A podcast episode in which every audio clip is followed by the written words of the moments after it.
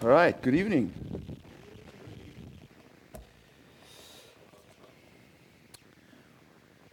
We are still in the book of Acts, chapter 19, verse 21 to 41. We'll deal with these 20 verses tonight, and I've entitled the lesson tonight Signs of Total Takeover. I'm glad you survived this morning. I survived this morning for an hour, and then I had lunch at the, the. Ate myself into a pulp again. It's good to uh, have you here, Caleb, Jason, Caleb. Always good to see you guys. And um, yo, we got special guests here tonight. That's Colton and Joe. Colton and Joe. And, and, and Colton is the, the, the pastor at the church down the road, River, River of Life, right? River of Life, yes. And Joe teaches the, the men's Bible study. And let me tell you, I think they are here tonight because they love God's word.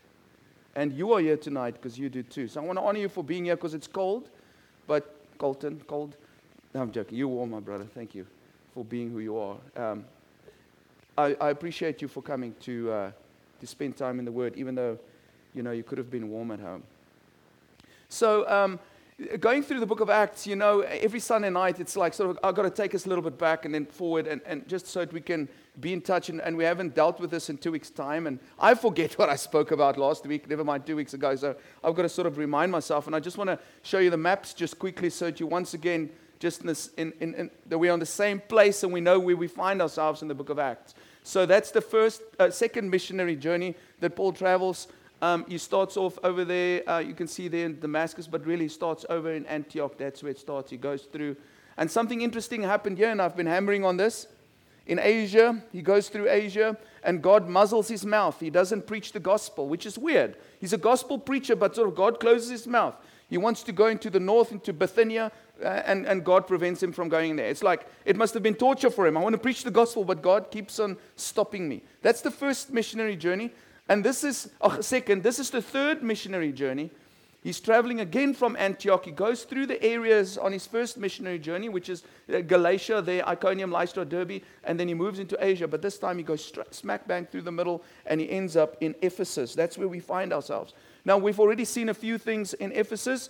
Um, but Paul and, and the, the, disciples there, we don't know who they all are. We know Priscilla and Aquila is there, but they're doing a powerful, powerful, powerful work. There's some other disciples there because when Paul arrives there now on the second missionary journey, he finds 12 guys, right? Who's a little bit um, confused about uh, the baptism, the baptism of, of John the Baptist. And so Paul teaches them prop, properly over there. In any case, he goes into a synagogue, preaches in Ephesus for for, for three months in a synagogue and then decides, look, these guys don't want to hear anything. Uh, they're not interested. So he goes to the school of Tyrannus. And in the school of Tyrannus, he preaches, uh, actually doesn't preach, there's more uh, dialogue taking place. There's discussions taking place for two years, the text says. And the consequence of that is in verse 10 of chapter 19. All the Jews and Greeks who lived in the province of Asia heard the word of the Lord. That is absolutely incredible.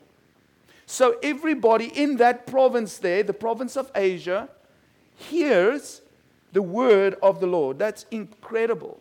Now, we estimate this is about five years later. So, on the, on the second missionary journey, God said, okay, it's not time to preach in Asia. That's why God kept his. The, the time is not ready yet. Five years later, on his third missionary journey, God says, okay, now you can open your mouth. And everybody hears.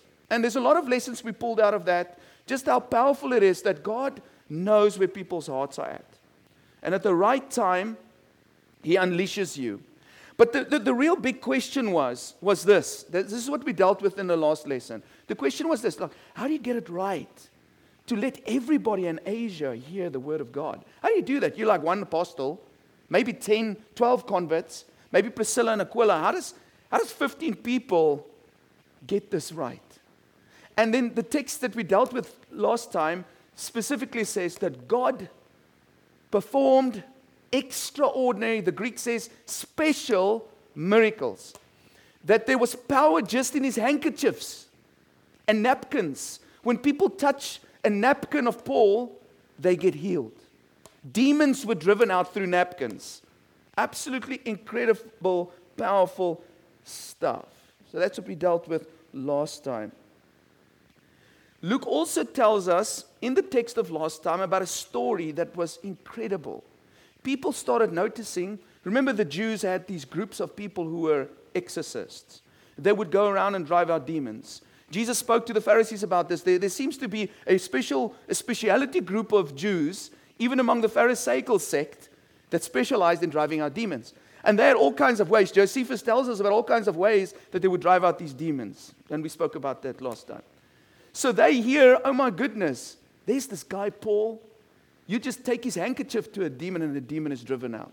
That's incredible. We need to go study this because we need to use his formula to drive out these demons. And so there were seven sons of Sceva, right?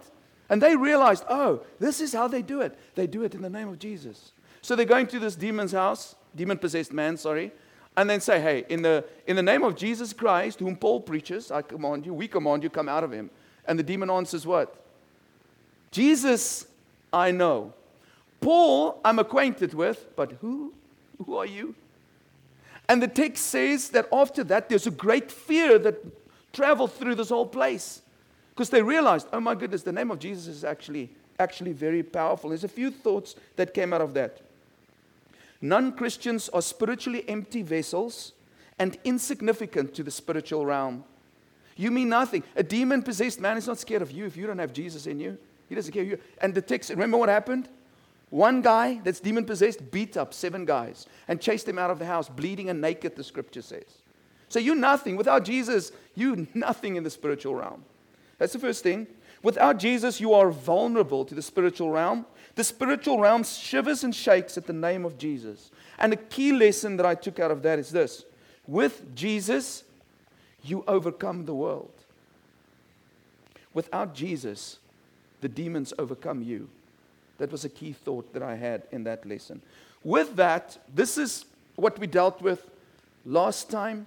We are still in Ephesus, and the question is what happens next on the scene? There's a mighty, powerful Christian movement taking place in Ephesus and the whole of Asia. Powerful. What happens next? That's where we are. So, so in verse 21, after all this happened, which I just explained, Paul decided to go to Jerusalem, passing through Macedonia and Achaia. After I've been there, he said, I must visit Rome also. He sent two of his helpers, Timothy and Erastus, to Macedonia while he stayed in the province of Asia a little longer. So clearly, if you go look at the original, verse 21, he's saying it was, it was, it was in Paul's spirit to go to Macedonia and Achaia. And if you want to see just where that is, that's Macedonia, that's Achaia, and then Rome is further up here. So Paul says, I want to move on from, uh, from Ephesus and um, I want to go to Macedonia and Achaia. That's where Corinth is, by the way, and Thessalonica is in Macedonia. And I want to go, obviously, see the Christians there, but I want to go further than that. I want to go to, to Rome. He didn't go yet, because the last verse there says he stayed. But what he did is he sent two guys that he has been mentoring. That's Timothy and Erastus. And when I looked at that, I thought of just two points that I want to share with us. Why did Paul think about going into these places? Well, I think that he, he had seen the powerful work that God is doing in Asia. He had trained enough disciples. Everybody had heard, right? He hasn't been to Rome. So he wants to go to places that have not had this type of kingdom experience. He wants to spread the gospel. All right? So the point, the first point is this: healthy Christianity. I, I, I was supposed to type it out. I'm sorry. It was a, it, it, I, I, I don't know. I forgot about it this afternoon. Healthy Christianity never abandons the imperial ambitions of Christ. And I need to remind us because I, I, I shared this with us in the very first lesson about Acts. The book of Acts is about the imperial takeover of the world. To remind you of what, I'm, what I mean by that, in case the, the word imperial doesn't make sense. God is busy building a kingdom on earth that he wants to take, he wants it to take over the world. We see it in the book of, in the book of Daniel. I'm going to refer to the prophecy in a moment's time.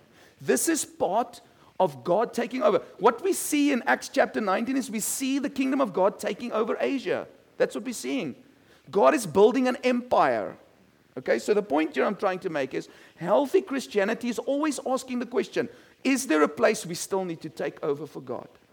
Is there a place where the gospel still has to be preached? That's what Paul is saying. He says Rome hasn't heard what these people have heard. And we need to take the message there. There's a, a movement called Four Fields Disciple, Four Fields, uh, Disciple Making, and they've got a slogan three words. It says, um, No place left. No place left. Paul had this mindset.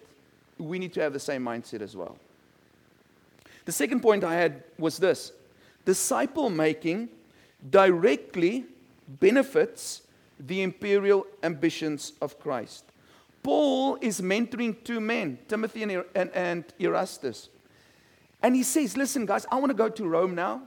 I want to go to Macedonia, uh, Macedonia and Achaia, but I, I, I want to stay a little bit longer, so I want you guys to go. What does it tell you about those two guys? Paul trusted them. He trusted them to do what he would do. So he was a good disciple maker. He taught them well, and he trusted them enough to say, Okay, I can't go, you go on behalf of me. That is how powerful this is. Because now, look what happens. There's, there's two ministry machines developing out of one. Paul can stay behind and continue building kingdom, and he can send these two guys to go build kingdom abroad. This is why it's so important that we teach and mentor people. This is so important why Jesus specifically uses the word disciple making in Matthew chapter 28. We've got to transfer what we know to somebody else so they can do what we can do. The more we have of those, the quicker we'll impact the world. And you know, I've been talking about this forever. So, things are going well with the gospel in Asia. Through the eyes of the Holy Spirit, the kingdom is making incredible advances through miracle and preaching. But here's a question What does the world think about this Christian movement? Imagine you're not a Christian and you, you're standing back and you see these Christians demons being driven out, people being healed. How does the world view that? You're a, you're a worshiper of Diana, Artemis, this, this ancient Roman and Greek goddess. And you see these Christians. This is a weird new thing. New teachings, man, about some guy who wore rags and died on a cross somewhere. How did they view this Christian sort of movement? That's the question. What does the, the businesses think? The non believers think? How does the world of Asia view Christianity? Well, the answer is in verse 23, uh, 23 about that time there arose a great disturbance about the way. Are we disturbed about this? We're disturbed with what we hear and what we, what we see is taking place here. The way refers to what? All of this whole Christian thing, the teaching, the teaching that Paul was carrying forward, the Christian doctrine. And so these people are like, yes, I don't know what these guys are teaching, man, but we're disturbed by it. My question is, how can the teachings about Christ disturb anyone? Why is it disturbing? People are being healed, right? That shouldn't disturb you. That should be like, wow. Demons are being driven out. That, sh- that shouldn't disturb you. That should be like, wow, you light has come, truth is here, God is here. People are happy. That's what Christianity does. True, Christ- true Christianity gives you joy, doesn't it? It's real. I think these people who, who moved away from idolatry and paganism, I think yeah, they were different people. So, what could possibly be the problem? And Satan is clever, ladies and gentlemen. If he cannot stand up against truth, which is what happens here in Ephesus, he finds another way to keep you from God. Let's find out how he does that. Verse 24 to 29. A silversmith named Demetrius, who made silver shrines of Artemis, brought in a lot of business for the craftsmen there. He called them together along with the workers in related trades and said, You know, my friends, that we receive a good income from this business. And you see and hear how this fellow Paul is convinced and led astray large numbers of people here in Ephesus and in practically the whole province of Asia. So, so this guy is looking at this whole thing. Yeah, this guy's preached to the whole of Asia. Everybody listens to that. He, he confuses, he leads them astray. He convinces people to believe different things. We need to sort out this guy. He doesn't like that at all. He says, Paul, that God made by human hands are no gods at all. do, you, do you think there's anybody in our world today that would think that's ridiculous? it's like, let's go worship a piece of stone, man. Let's go today. There is danger not only that our trade will lose its good name, but also that the temple of the great goddess Artemis will be discredited, and the goddess herself, who is worshipped throughout the province of Asia and the world, will be robbed of her divine majesty. Huh. This looks, I was thinking about Doug when I read this. Doug, does this look like a union meeting? it looked like a union meeting to me. Demetrius, Demetrius, he doesn't go talk to Paul. No, he gets a mob together. Guys, how many times in the book of Acts have we seen mobs, riots? That's Satan's tool. Here we go once again. He goes and he gathers a crowd of like minded people. You go get people that agree with you. Isn't that the best way to avoid the truth? Go get people that agree with you. Don't talk to people who disagree with you. Get people who already agree with you, get them on your side. He doesn't ask if Paul is preaching the truth. His pursuit is not truth. His pursuit is something totally different. And what does he claim the issue is? Look carefully at his argument. I've highlighted what I believe the problem to be in red. That's what I think the, at the heart of it all, would you say that's the problem? Hey man, these guys aren't buying idols anymore. This guy was converted to Christ. Now he's not gonna, he's not gonna buy my idols anymore. Now we're gonna lose money, man. That's what it's all about. But look at what he says. I've put it into, into four things over here. The message that the idols are not gods. That's the first problem that he has. Paul is saying idols are not gods at all. Secondly, the good name of the trade. We, we care about the trade. Yeah, right. You care about the money, buddy. Thirdly, the goddess will be discredited. Yeah, that's a pretty useless goddess, eh? If a human can discredit, I mean, can the god not defend herself? Fourthly, the goddess will be robbed of her majesty. Oh my goodness. Yeah, you are admitting by the statements that you make, you've got a pretty pathetic goddess that you're worshiping. Because she can be robbed, she can be discredited. She's pretty useless. Maybe it's a good idea to go worship something else. The real issue, ladies and gentlemen, these are all excuses. These are all arguments to gather a crowd. The real issue is money, in my estimation. Money. The Christian message is bad for business. The Christian message is bad for business. Paul and his message is breaking down our marketing campaign. How are we going to sell this stuff if people don't believe in it anymore? Do you see what Satan does. Ladies and gentlemen, people fear losing money more than they desire to find God.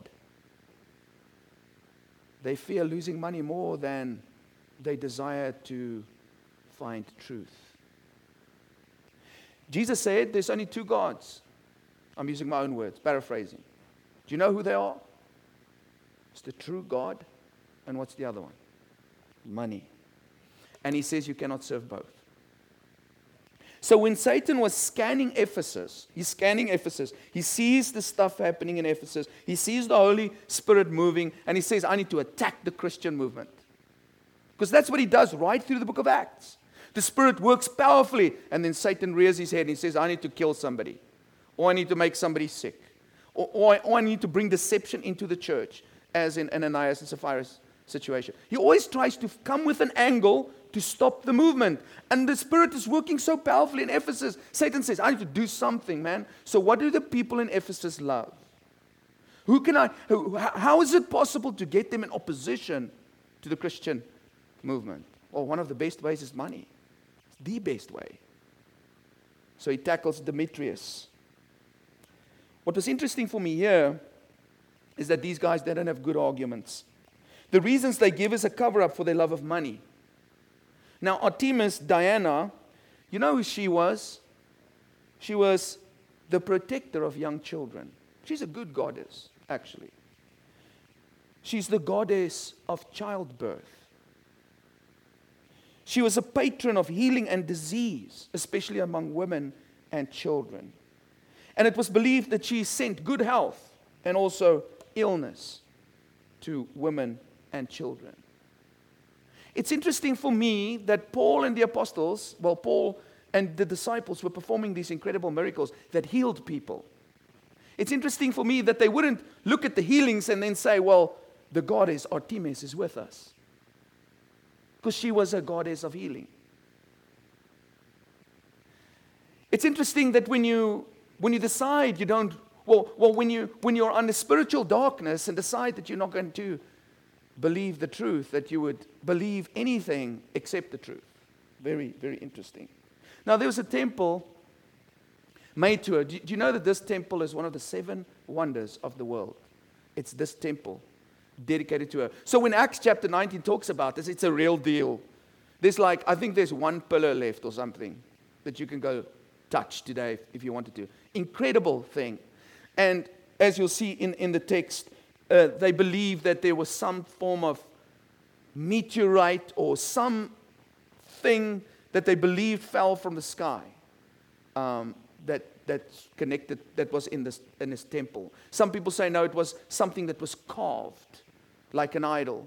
And this guy, Demetrius, made copies of that thing and, and sold it to people. And, but it was made by a human. It didn't fall straight out of the sky from Jupiter.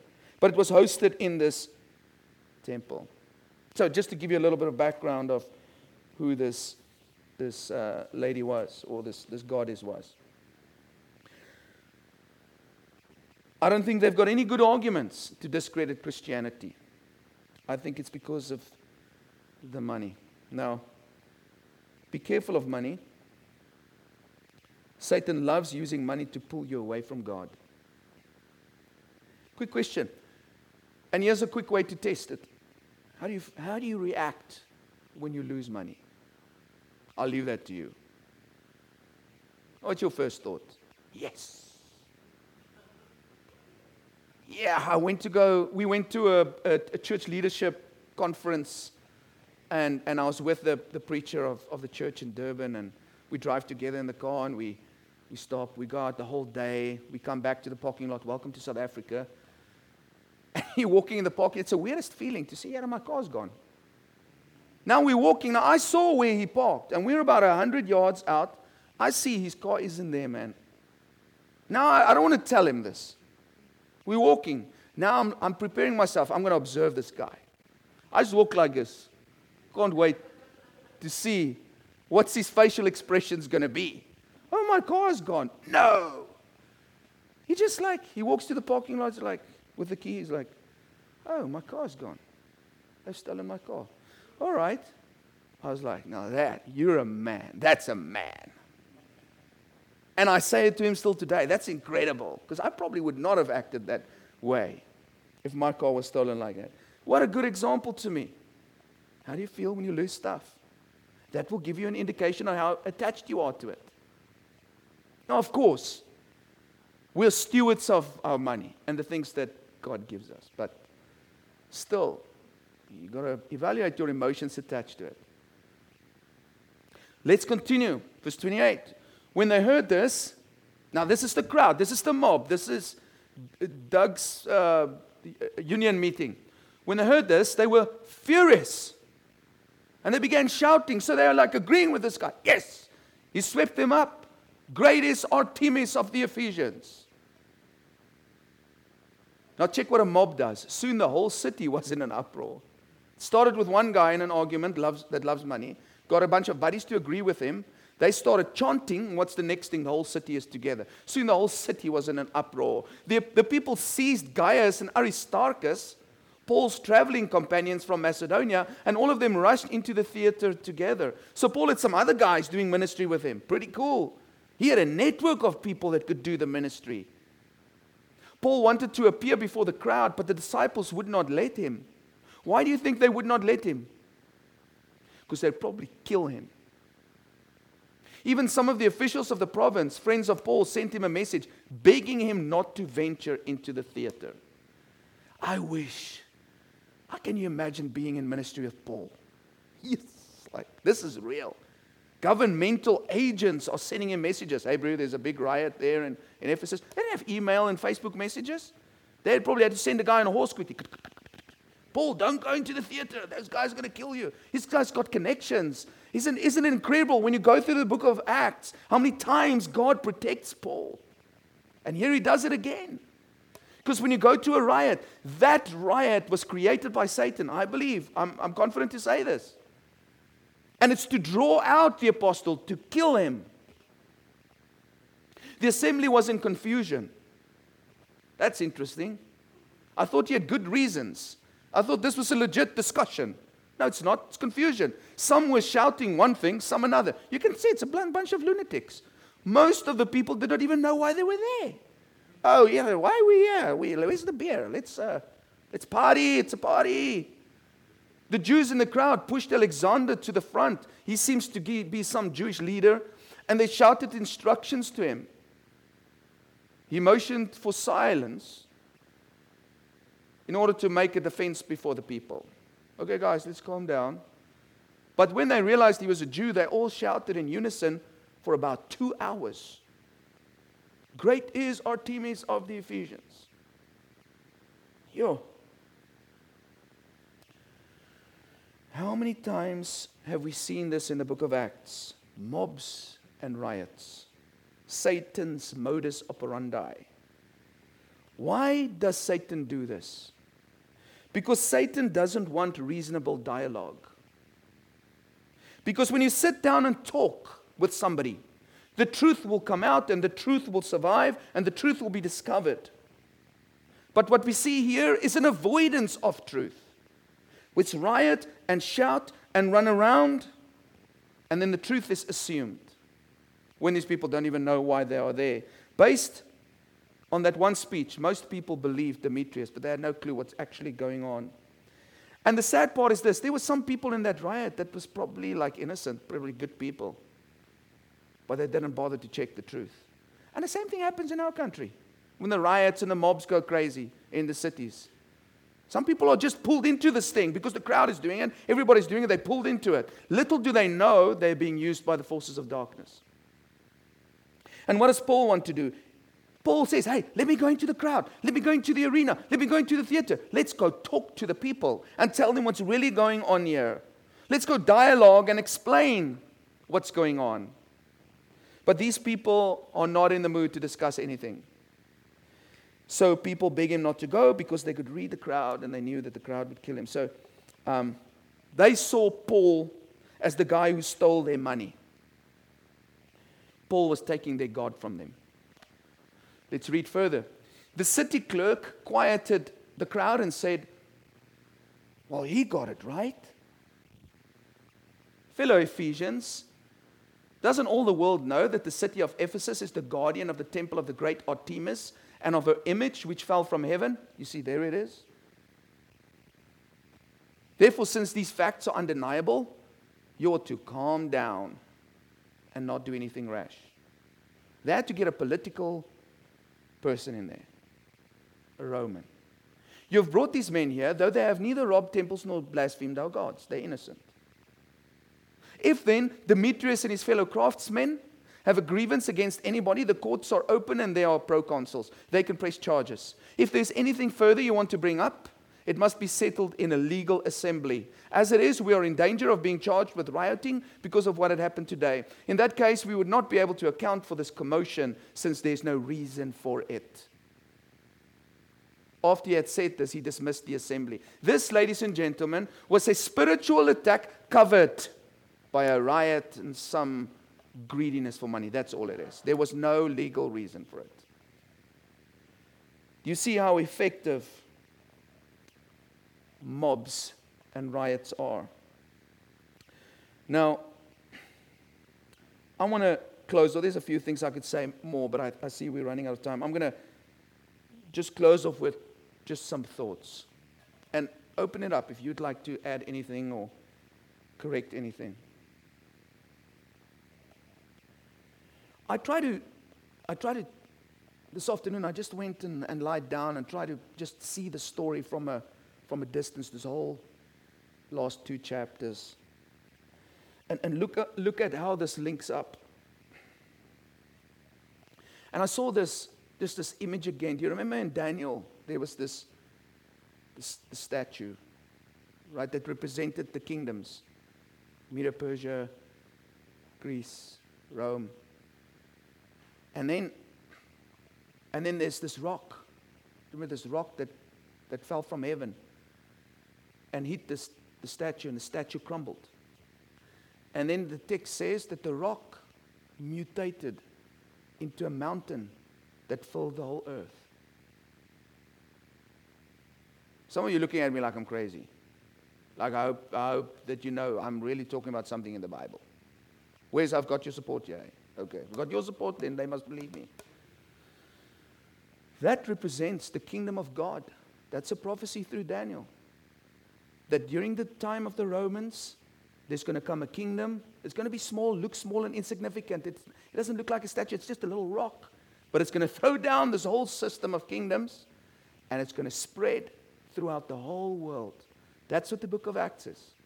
The book of Acts is showing us how God's kingdom spreads throughout the whole world. And the beautiful thing about God's kingdom, it doesn't have a military like we think of it.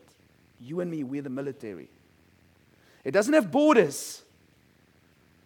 It's not, it's not confined to physical things. Chains cannot stop its spread. Okay? That's what we see in, in Acts. And so I'm looking, I'm looking at, at, at this situation in Ephesus through those eyes. Like, as the kingdom is spreading, it's spreading through Paul. And, and Luke is recording for us as it's spreading. Okay, it starts off, it's birthed small, like a small rock in, in the heart in Ephesus, and it spreads throughout the whole of Asia. That's what I'm seeing. So we see the, the systematic kingdom growth of God. Step by step, the kingdom of God is infiltrating, penetrating, and overtaking the pagan world. In Asia, the first military outpost that God took, if you look just at Ephesus, what's the first thing that God did in Ephesus? He took on the spiritual realm, He took on the demons. That's what we read. That's what happened with the seven sons of Sceva. He put them on notice. Jesus is here. Demons shudder. The power of demons. He took out the witches. Do you remember what happened to the witches and the sorcerers? What did they do?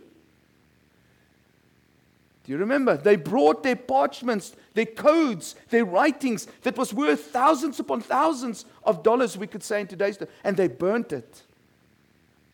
Jesus was conquering Ephesus, first of all, through, through destroying the sorcery and the witchcraft in Ephesus.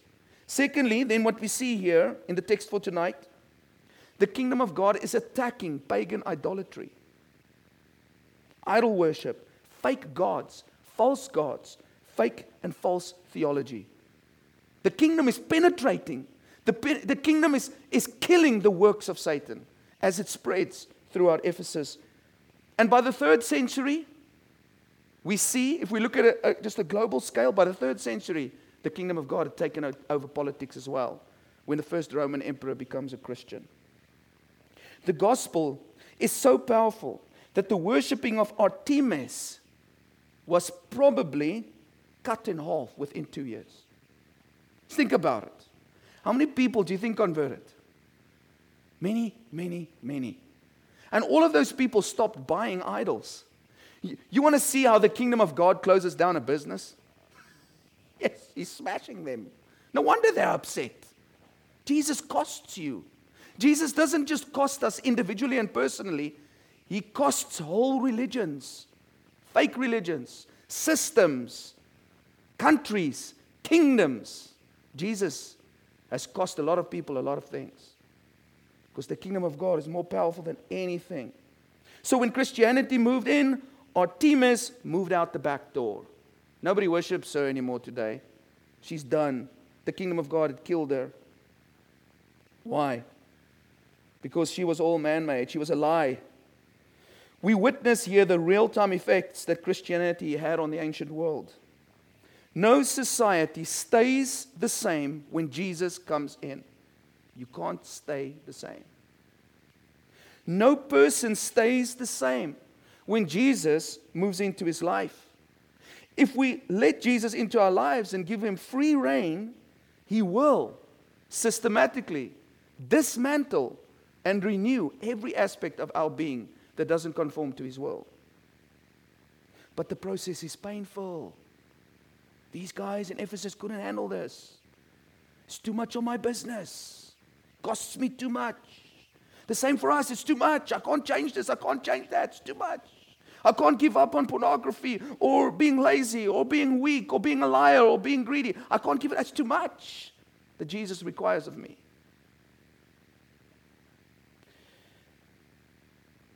It was hard for the people of Ephesus to experience Christianity. Those who kicked against it, it was hard. Those who accepted it, their lives changed. These people lost their money, they lost their gods because of Christianity. Sometimes we resist, like this mob, the change that Jesus is trying to bring into our lives. We resist because we don't want to change. We believe it will cost too much. That's the first thing. I see this, this movement of the kingdom pushing out the paganism. But then there's a second thing, which is more personal, that I found striking. There are two groups of people in Ephesus, and I alluded to them. There were those earlier in the chapter who gave up their money and their gods for Jesus. Those were the witches and the sorcerers. Remember, they gave up their, their, their parchments, their writings, their scrolls that have come for hundreds of years. They burnt it up in a time where they were not Panasonic photocopiers, right? Those, those are valuable things. So you have one group of people that's willing to give up everything, to give up all of their money because they meet Jesus. And then you find another group that we dealt with tonight. Or they fight for their idols. They refuse to give up. They refuse to give up their money and their gods for Jesus. And you'll always find those two people. You'll find people who say, Well, I'm not gonna, I can't follow Jesus because it costs too much. And those who say, What can I give up to follow you? I'll give up everything. When you truly find Jesus, nothing is too much to give up. But those who don't find Jesus, anything is too much to give up. Those who don't really get him. That's all that I have from my side. Anybody like to add something?